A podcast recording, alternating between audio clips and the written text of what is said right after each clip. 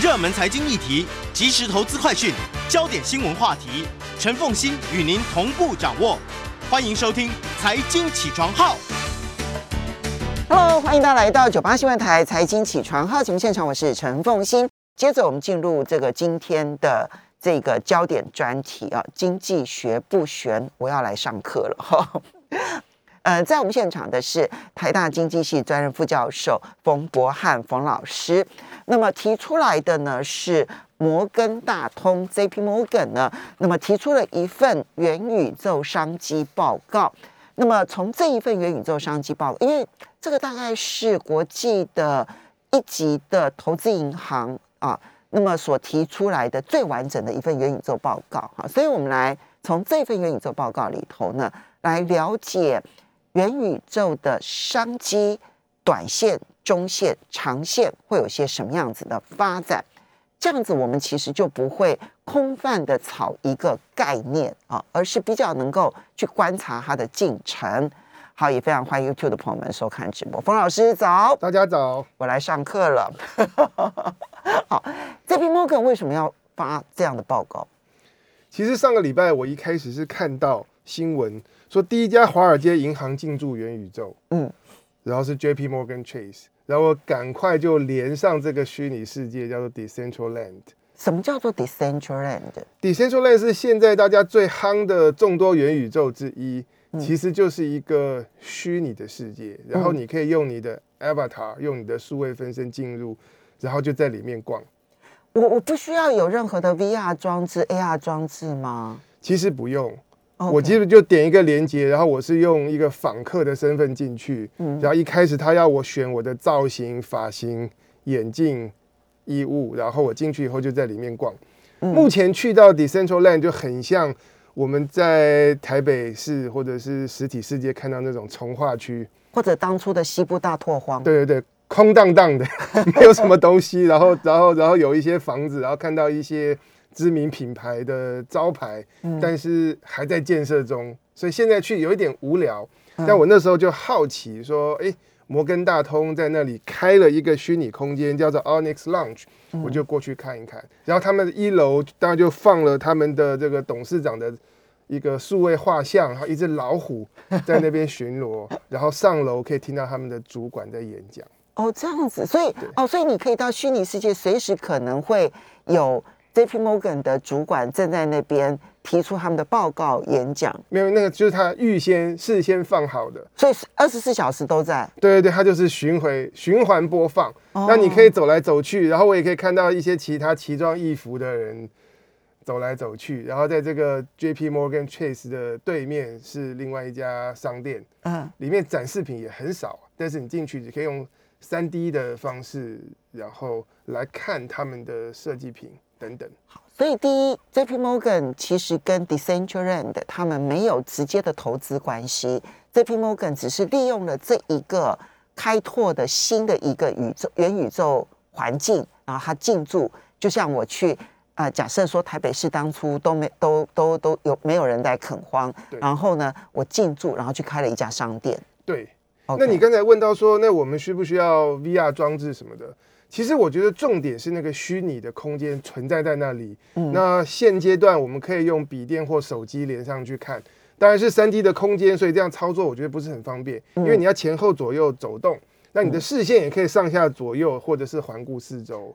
其实你要用滑鼠，或者是用那个这个嗯，就是就是这个这个这个移动的这一个板板，或者是你要用手机，我听说好像很不方便呢，因为好像手指头，但偶尔要两只手，偶尔要一只手指。有的时候会，有的时候会动角度会移动太多，所以我那时候过去就在那个 J.P. Morgan 前面打卡自拍，就拍了一个小时，我要去去，你为了打卡自拍自拍拍了一个小时，因为背景实在太空了，我要找一个好看一点的角度，然后就这边调来调去。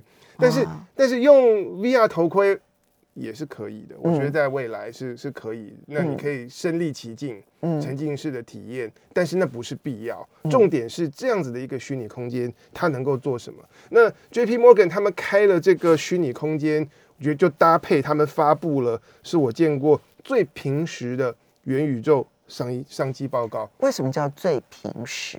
最平时是这样子，我们看到新闻谈元宇宙，大家会想到一级玩家那样子的电影，或者是骇客任务，觉得非常的科幻，然后就离我们生活很远。嗯，可是我看了这份报告以后，其实知道，呃，其实我们大家现在能够执行出来的元宇宙，跟我们既有过去的经验，只是往前推进了一小步。哦，那就更落实了，实际面可操作了。实际面可操作，它就突然间变得具体了。然后可能在过去很多年，一些呃耳熟能详的东西，其实都符合他们对元宇宙的定义。嗯，好，那它的定义的元宇宙是什么？我们要先强调一下，其实元宇宙现在国际上没有一个标准定义，所以 J.P. Morgan 的元宇宙定义是什么？呃，其实就是一个虚拟的世界，然后是可以让我们真实世界的人，大家用分身进去，然后在里面共享这个世界。我们可以在那里工作、游戏、休闲、社交，或甚至做生意。嗯，OK，所以 J.P. Morgan 现在开的店看起来，它比较像是一个，比如说 YouTube 的一个影片，我随时可以上去，然后听演讲。它现在的功能，你去看了之后，它比较像是在那边随时发表报告的一个据点。对，如果你用 YouTube 来比拟的话，YouTube 是一个平台，你连上去以后，就是条列式的，有各种各样的影片可以给你点选。嗯但是像 Decentraland 这样的空间，等它开发的更成熟以后，你进去以后像是在一个虚拟世界逛街，嗯然后你可以停在不同的房子或者不同的店家前面，决定要不要进去看。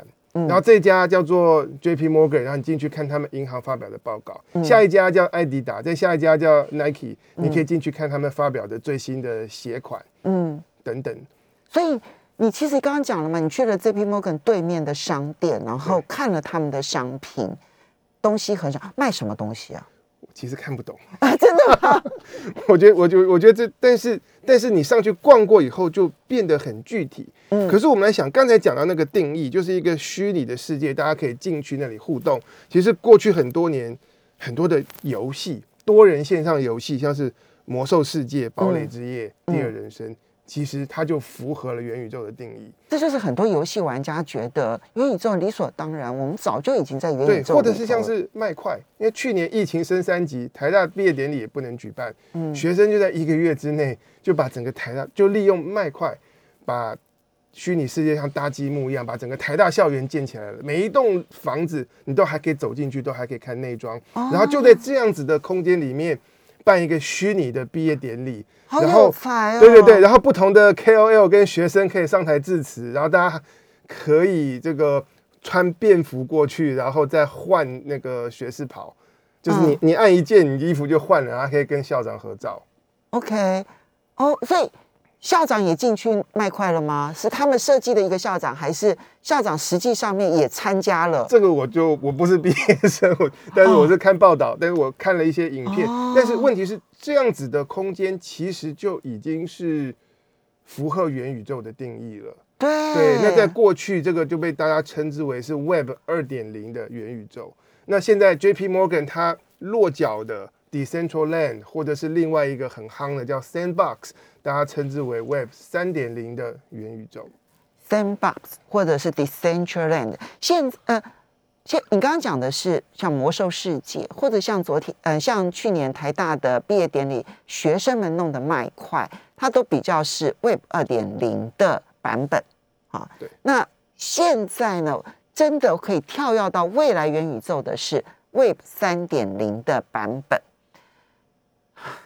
好，什么是 Web 二点零？什么是 Web 三点零？其实，呃，大家如果读各种技术报告，大家一个头两个大，就很真玄。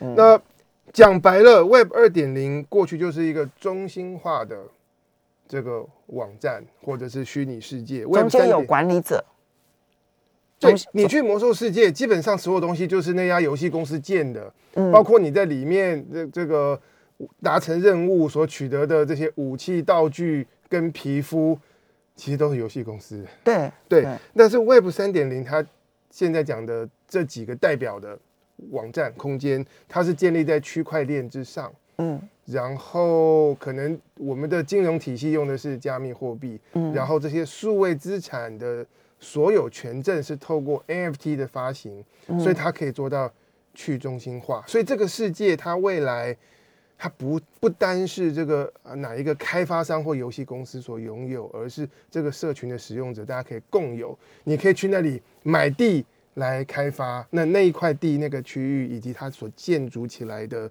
各种的东西是你的。嗯，刚刚提到就是，比如说像我们举魔兽世界好了，如果你是游戏玩家，大概都会玩过魔兽世界哈。在魔兽世界里头，我买宝物，我买装备，然后我甚至于买脸像哈头像嘛，对不对哈？然后发型什么的都有嘛哈就是我们。就换皮肤，对对对，这一些呢，我都是去跟公司买，对不对？跟一家公司买，这个发行公司买，偶尔私底下可以交换啊。但是你说的这个，比如说像 Web 三点零去中心化，那就是比如说 Nike 公司进来了，他在这里面卖鞋子，我去跟 Nike 公司买鞋子，这中间没有一个中央公司来负责中介，没有，对，我们就自己买卖了。所以这个时候没有一个中央的一个公司要去卖东西给你或买东西，没有。对我我我再举个例子，比方说在魔兽世界好了，那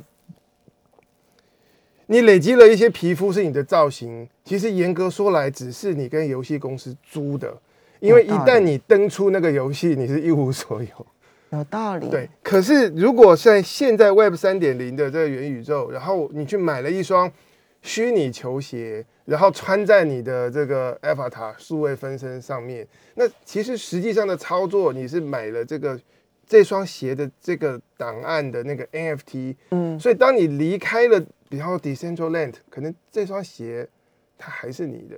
所以我可以在 Decentraland 买它，然后接着我去 Sandbox 吗？穿它吗？我们我们稍微休息一下，等一下马上回来节目现场。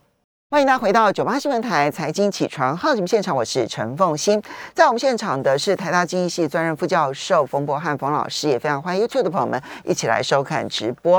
好，我们刚刚提到了，就是老师自己也就进嗯、因为 JP Morgan 他提出的这一份元宇宙商机报告，然后也到了这个元宇宙的其中的一个平台，这个 Decentraland 呢，去开了一家这个这个店面啊，然后呢，因此老师呢也也进入了 Decentraland，然后去玩了一遍哈。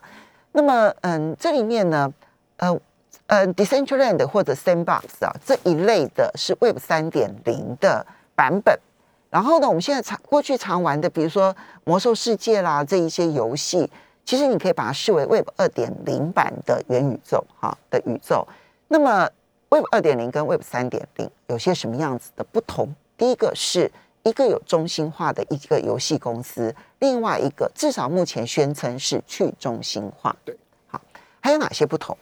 就去中心化之外，就是我们之前在节目里面也一直聊到的 NFT，就是透过 NFT 这样子的这个技术或发明，我们可以开始为这些数位的资产能够定义版权，对，嗯定义产权，所以我们就可以说，哎，这双虚虚拟的球鞋是你的，那个虚拟的衣服是你的，这一块虚拟土地是你的。那产权一旦可以定义，商业就随之而来。嗯举例来讲，嗯这个现在虚拟服饰的这个这个生意其实非常非常的热络。嗯去年底，Nike 就并购了一家公司，叫做 RTFKT，他们专门做虚拟球鞋。嗯这是二零二零年才成立，本来是三个工程师跟设计师成立的一家小公司，他们专门就是做大家在虚拟世界的梳妆打扮，对，就是帮你的数位分身来构来做造型。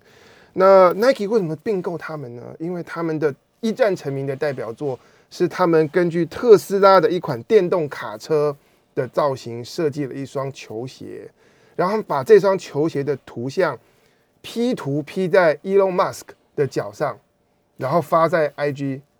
所以在 IG 上面，Elon Musk 好像穿过这一双鞋，好像穿过这双鞋，但非常的时髦。但理论上来讲，Elon Musk 应该知道吧，事先知情吧我，我相信后来这双鞋就用一万五千美北金京的高价就卖出卖掉了。它只是一双虚拟的球鞋，因为 Elon Musk 虚拟穿过，对所以就卖了一万五千美金。一万五千美金。我想那个买主他如果要去逛 Decentraland 或者去任何的这个元宇宙，他他的这个 avatar 就可以穿这双鞋。哦，对，其实呃，所以 Nike 并了这家公司，并购了这家公司，然后开拓了很多全新的一些商业模式，包括当你买一双虚拟的球鞋，你在家也可以收到由 Nike 制造的同款的一双实体的鞋子，酷，很酷。但是我就想，我看到很多虚拟的鞋子，它设计真的很炫，可是感觉穿起来不太舒服。像 Elon Musk 那双，它的鞋头非常的尖嘛，我想说脚可能会很痛吧。嗯，，但是它其实带出来一件事情是什么？我们在虚拟世界的梳妆打扮不需要管舒适性，所以在设计上面可以更加天的马行空更加的天马行空，没有设没有限制。老师其实特别注意到这一个部分的商机，我自己感觉跟老师自己的体验有关，因为我那时候。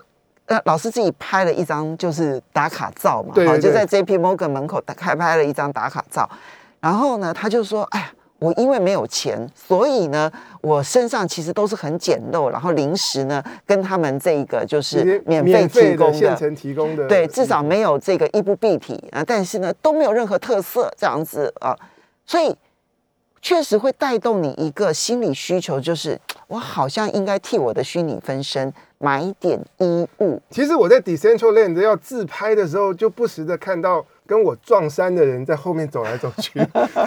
你这样要怎么拍因为大家？都是免费的嘛，对大，家都是免费，大家都是访客。嗯，对对对。可是当我们在这样的空间有越来越多的活动可以参与，等下会讲到，你就会发现，那你自己个人的造型门面其实很重要，因为它可以彰显你的性格、你的品味。等等，那根据 J.P. Morgan 这份报告，其实他们说现在这些数位商品，嗯，就这些虚拟的东西的这个销售，呃，来到五百四十亿。现在已经有五百四十亿，它里面是用现在进行式，它没有标年份，我我理解是这样。他说是全世界大家购买音乐嗯的金额将近是两倍。，OK，好。当然，这个 Web 二点零跟 Web 三点，那这就牵涉到说，那我怎么去付钱？现阶段比现阶段的话，可能这样 Decentraland 还是用这个加密货币，以太坊。以太币，以太币。对，那 J.P. Morgan 他们在报告的后面有提到，他们这家 J.P. Morgan 他们心目中这个未来的发展，他们觉得这些 Web 三点零的这些元宇宙需要能够引入我们正常世界的这些金融的支付工具，像是信用卡、金融卡、电汇等等。然后在这个 Web 二点零，就是中心化的这这些体系里面，它也需要能够跟呃加密货币这些东西来、来连接。在现阶段还是这个 Web 三点零，大家还是用加密货币。嗯，现阶段是如此。现阶段是如 JP 此 Morgan 的预估，在未来这一部分加密货币跟实体，可能在 Web 二点零跟 Web 三点零都能通用。他他他们认为说，这个元宇宙的概念要普及的话，需要让所有的人可以没有门槛。嗯，那现在可能大家心里想到说，我如果真的想要买一双 Nike 的虚拟球鞋，我真的不知道怎么做，那个就是门槛。然后我不知道怎么付钱，那个是门槛。对那 JP Morgan 希望说，我们来做这些相关的基础建设，让大家在虚实之间可以这个无痛接轨。OK，好，所以商机在哪里？它里面提到了很多的商机，比如说刚刚提到的虚拟服饰，对，这就是其中的一个例子。不过虚拟服饰，我觉得是说你要去到那里 do something 才需要穿衣服。嗯可是我们要做什么呢？其中除了游戏啊，游戏的产值很大之外，另外一类就是各种的聚会、表演活动。嗯它可以包括小型的，你在那里虚拟空间，然后就聘一个表演者，然后我们几个朋友聚会。嗯那也有这种大型的演唱会，比方说去年十一月就有一场啊，那个呃 Travis Scott 演唱会，它吸引多少人呢？四千五百万人同时听，然后它的票房跟周边商品在那场音乐会的过程中卖了两千万美金，都是虚拟的哦。都是虚拟的，而且是要付钱的。对对啊，我买虚拟的周边商品，我买虚拟的，可能这个周边商品也不见得要是虚拟的，你可以，你可以还是可以在那个虚拟世界购买，说我要买一个什么实体的东西，然后过过几天快递到你家里。哦对对，但是它的差别是什么？第一个，它打破了地理疆界的限制了。我不用说他的演唱会离我很远，我去不了，我可以嗯到。嗯，但是他跟我们在 YouTube 上面说，呃，几十万人看直播又不一样。嗯因为你在 YouTube 上看直播，你看不到其他的人，你只看得到弹幕。嗯可是你在这虚拟世界，你就看到这些其他的这些你你 avatar，而且你会有位置，你会有旁边是谁，前面是谁，后面是谁，你会多了空间感，然后你会更有临场感，跟其他周围的人互动。所以可以，你的朋友在高雄，你在台北，然后大家是在这个虚拟在元宇宙里面，大家是肩并肩的，而你刚刚讲的当这种大型的表演，但你也可以极为小型。也可以极为小型。所以这份报告里面有提到，他们觉得元宇宙里面还会有出现那种 gig economy。比方现在我们办派对或聚餐，可能会找一个歌手来为我们唱歌或表演魔术。那以后我们在元宇宙里面，大家实体空间是分散各地，可是我们在元宇宙里面一个一一一一个可爱的小空间里面聚会，然后我们再邀请一个表演者。所以可能就会有一个，比如说专门办宴会的公司，我租了一个场地，然后呢，你说你要办这个活动，然后接着呢，我就帮你布置成你想要的。哦，对啊，对我我我付钱给他，对付虚拟货币给他，然后接着呢，他就会帮我布置成为我想要，我就可以邀请我的朋友一起来这边聚会。对，OK，好，所以在未来会有这种虚拟世界的这种办活动、活动企划的公司，或者是策展的公司、主持人啊，这些都有。我们真实世界有的全部都有一个这个虚拟的。其实我这就可以想象，哎，我觉得这件事情它应该这样公司成立了之后，很多人也会想要上去玩一玩呢。会对，好，这个是对嗯表演活动对，还有可以可以表演，我们就可以进行这种商务的会议。嗯比方说，像过去几年因为疫情，像我我有去那个法兰克福书展线上展，真的很无聊，一页一页都是看 PDF 档。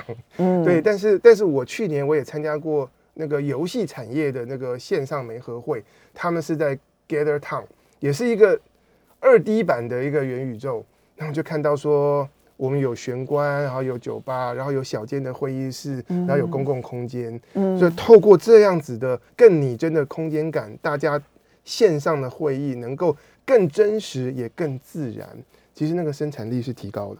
那这样大型展览啊，比如说我们台湾很熟悉的，不管是这一种电子消费的这消电电子消费品展，对不对对？哈，或者比如说自行车展，是未来都是有可能变成这一种元宇宙形态的展览。哦我觉得，我觉得这样的机会很大，而且而且就是说，你你是在远方的人，大家都可以来的。我们现在比方说在办在台北的书展，可能一些外县市的朋友或学生要过来，就不是其他国家的人要来，或其他国家，对，它就打破了这个这个地理上面的限制，因为它的规模是可以是可以放大。嗯，好，这个是在会议，对甚至于展览的部分。那同样道理，我们可以想象教育，透过那边来演讲授课，然后接下来我们看啊，有这如果有这些活动在虚拟世界举办，人往哪里走，广告往哪里下，所以这这这就不用解释了。那 那这个呃，J P Morgan 他们预测在五年之内，各种这种元宇宙里面的游戏里面的这个广告金额会达到一百八十四亿美金，但我怀疑他们应该会低估了。低估哦，你觉得还会更高哦？我觉我我觉得还会，我觉得还会更高。我们稍微休息一下，马上回来节目现场。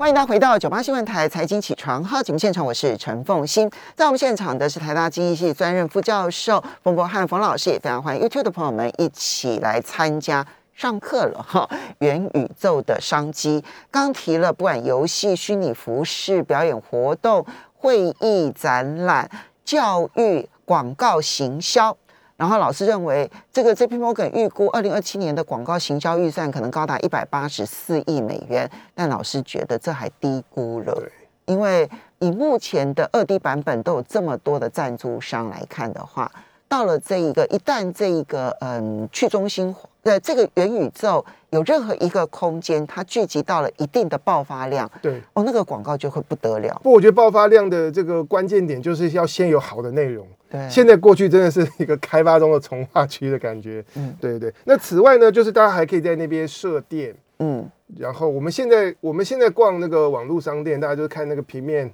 照片嘛。那你在那里或许可以从不同的角度来看等等。然后这些东西，当虚拟世界的土地可以创造价值，那房地产就变成是另外一门生意。嗯，那根据 J P Morgan 的数字，去年六月的时候，平均一个标准单位的土地要价六千美金。到去年十二月的时候，已经上涨到一万两千美金，一定有人要去那边炒房地产了。半年加倍，但这只是平均。但是有的土地可能很便宜，然后在时尚精品的品牌的隔壁，或者是明星歌手的隔壁的土地，它价格会水涨船高。谁卖土地给我？对，然后呃，像也有开发商，他就是买。整片的圈下来，去年有九十一万美金成交，然后他就是要开发成商业区，然后那块地再让不同的商家可以用出租的方式去进驻，所以他可能会用很便宜的价钱，然后去卖给一些受欢迎的商家，然后呢，再把其他的区块用很贵的方式卖出去。是，这不就是土地炒作的方法吗？对对对，是，就是都是完全是真实世界的翻版，没错。可是你却要去熟悉数位世界的那套规则。嗯，目前呢，在发展的时候有哪一些问题？呃，现在根据 J P Morgan 的这个商机报告。他们列出五个发展面向，我现在很快的念过去。嗯，对，因为第一个就是技术的发展，嗯，第二块是商业跟金融的基础建设，对，第三个是这里需要内容，然后有很大的人才需求，第四个呢是这样的空间，其实我们要重视隐私跟身份识别，这是一个可以独立出来的一个大挑战。嗯，然后最后一个就是这样的体系要怎么管理。然后需不需要缴税？然后它所涉及到的会计以及社会上的基础建设这五个面向，其实最后这一点最难哈，就是有关于社会基础建设的部分。然后它这里面到法规到底要不要进入？因为它强调去中心化，那但你要要不要有一个监管单位进入？这就是一个大挑战。对，但无论如何，其实商机已经形成了，是，所以它需要大量的人才。这是 J P Morgan 里头有提到的嘛？人才的需求。那么，到底工作机会有哪些？工作机会其实，在技术的这块是有，比方说什么动画的技术啊、算图啊，这这些我先跳过。我想特别着重在内容的这一块，就是你你不需要是会写程式，你不需要懂区块链的，然后你可能在真实世界是一个表演艺术，是一个创作者。哎，这边我们现在强调一下。这这些人才当然都是需要的，对，都是懂演算法的很重要，很重要。然后呢，这个懂这个图呃虚拟图像设计的当然是很重要，对对。然后呢，你懂区块链的还是很重要，非常非常重要。这些都非常非常非常重要，但是不必老生常谈了。还有有一些你这些完全不懂的人也很重要，对，也也很重要。第一块是什么？第一块就是各种各样的这种设计师跟开发者。比方说，帮人家设计这个虚拟的造型、虚拟的服饰，然后打造虚拟的物品，在虚拟世界盖房子或者做室内设计、景观设计。哎，这个好可怕，因为你可以想象，在我们实体世界里头，假设你要去做流行服饰啊，它至少还有一季一季，然后而且你也没办法再快时尚。你也有时间差，因为你终究必须要去考量到这个材料，比如说布料啊，是什么布料啊？那你必须要先有这边的布料，然后我这边还要裁缝，你都需要时间。对。可是虚拟世界的设计可能是一日之间呢。对。那如果你懂设计的话，可能你会需要再加上熟悉这些游戏引擎，然后你需要对这些所有的设计品跟物件，你要能够知道如何做好三 D 建模。这第一块设计师开发者，第二个就是我们刚刚聊到的，我们在元宇宙办活动，所以我们要有活动企划跟策展人，对，然后它跟真实世界一样，你要你需要知道说那个这个团队要怎么组织，然后时间怎么规划，然后人流的动线要怎么引导，但是现在要加上你熟悉虚拟世界里面大家的注意力会怎么怎么怎么会会集中到哪里，然后从哪里移动到哪里等等这些相关的知识。所以你实体世界里头的气化能力，如果加上你虚拟世界的操作能力，加总起来，你就会变成很夯的人才。是，比方说，除了音乐会、派对、艺术展览、聚会，其实以后可能还有体育活动，或搞不好会有元宇宙观光团，是不是有这个虚拟的世界的导游我出国啊等等的？对，那有人要去把这些好的内容能够组织起来，然后引介给真实世界里的人。OK，所以同样的道理，是表演者也是可以去接这个虚元宇宙里面的这个 gig 这样子。嗯，对，好，所以刚刚提到的这一些，哎，比我们想象中的要来的多，哎，对，然后当它是一个三 D 的未来是可以沉浸式的体验之后，你在那种地方来设计广告，来讲品牌故事，你可能有新的创意可以玩。嗯。然后最终还需要有一类的人，他们是需要做好线上跟线下之间的连接。大家要登入元宇宙的时候，就像我们呃要搭飞机，嗯。那需要有一些服务的人员或者是嗯顾问来协助我们嗯。这个登机跟下飞机之间的这些结合，这这这这些刚才讲的面向加在一起，其实是其实需要大量的是服务型的、懂内容的，然后有创意，然后在原本自己的岗位上具有专业的人。所以在这边，其实我们是可以鼓励，就是说，你跟科技一点关系都没有，在实体社会里头，你已经有很好的服务的一些能力的一些人，是你去学会虚拟世界里头的操作方法。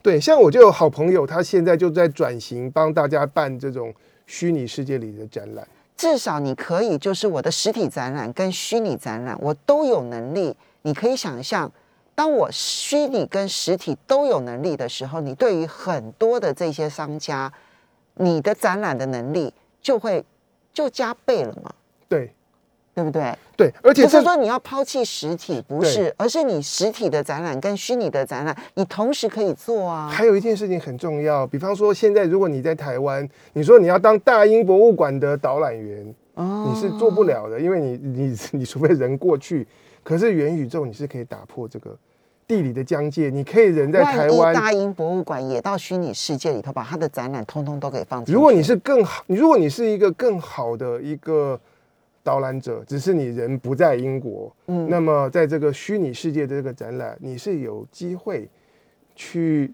我说我们要到哪里去学这样的技能呢、对这个可能需要呃一些相关的部门帮。这个在台对台湾的这些听众来讲是机会，然后可能就我们很多的企业也是一个危机，因为有些人才可以透过这样的管道，就为海外的公司做事。OK。对，所以嗯，这边 Morgan 想做什么？企业又应该怎么去评估元宇宙呢？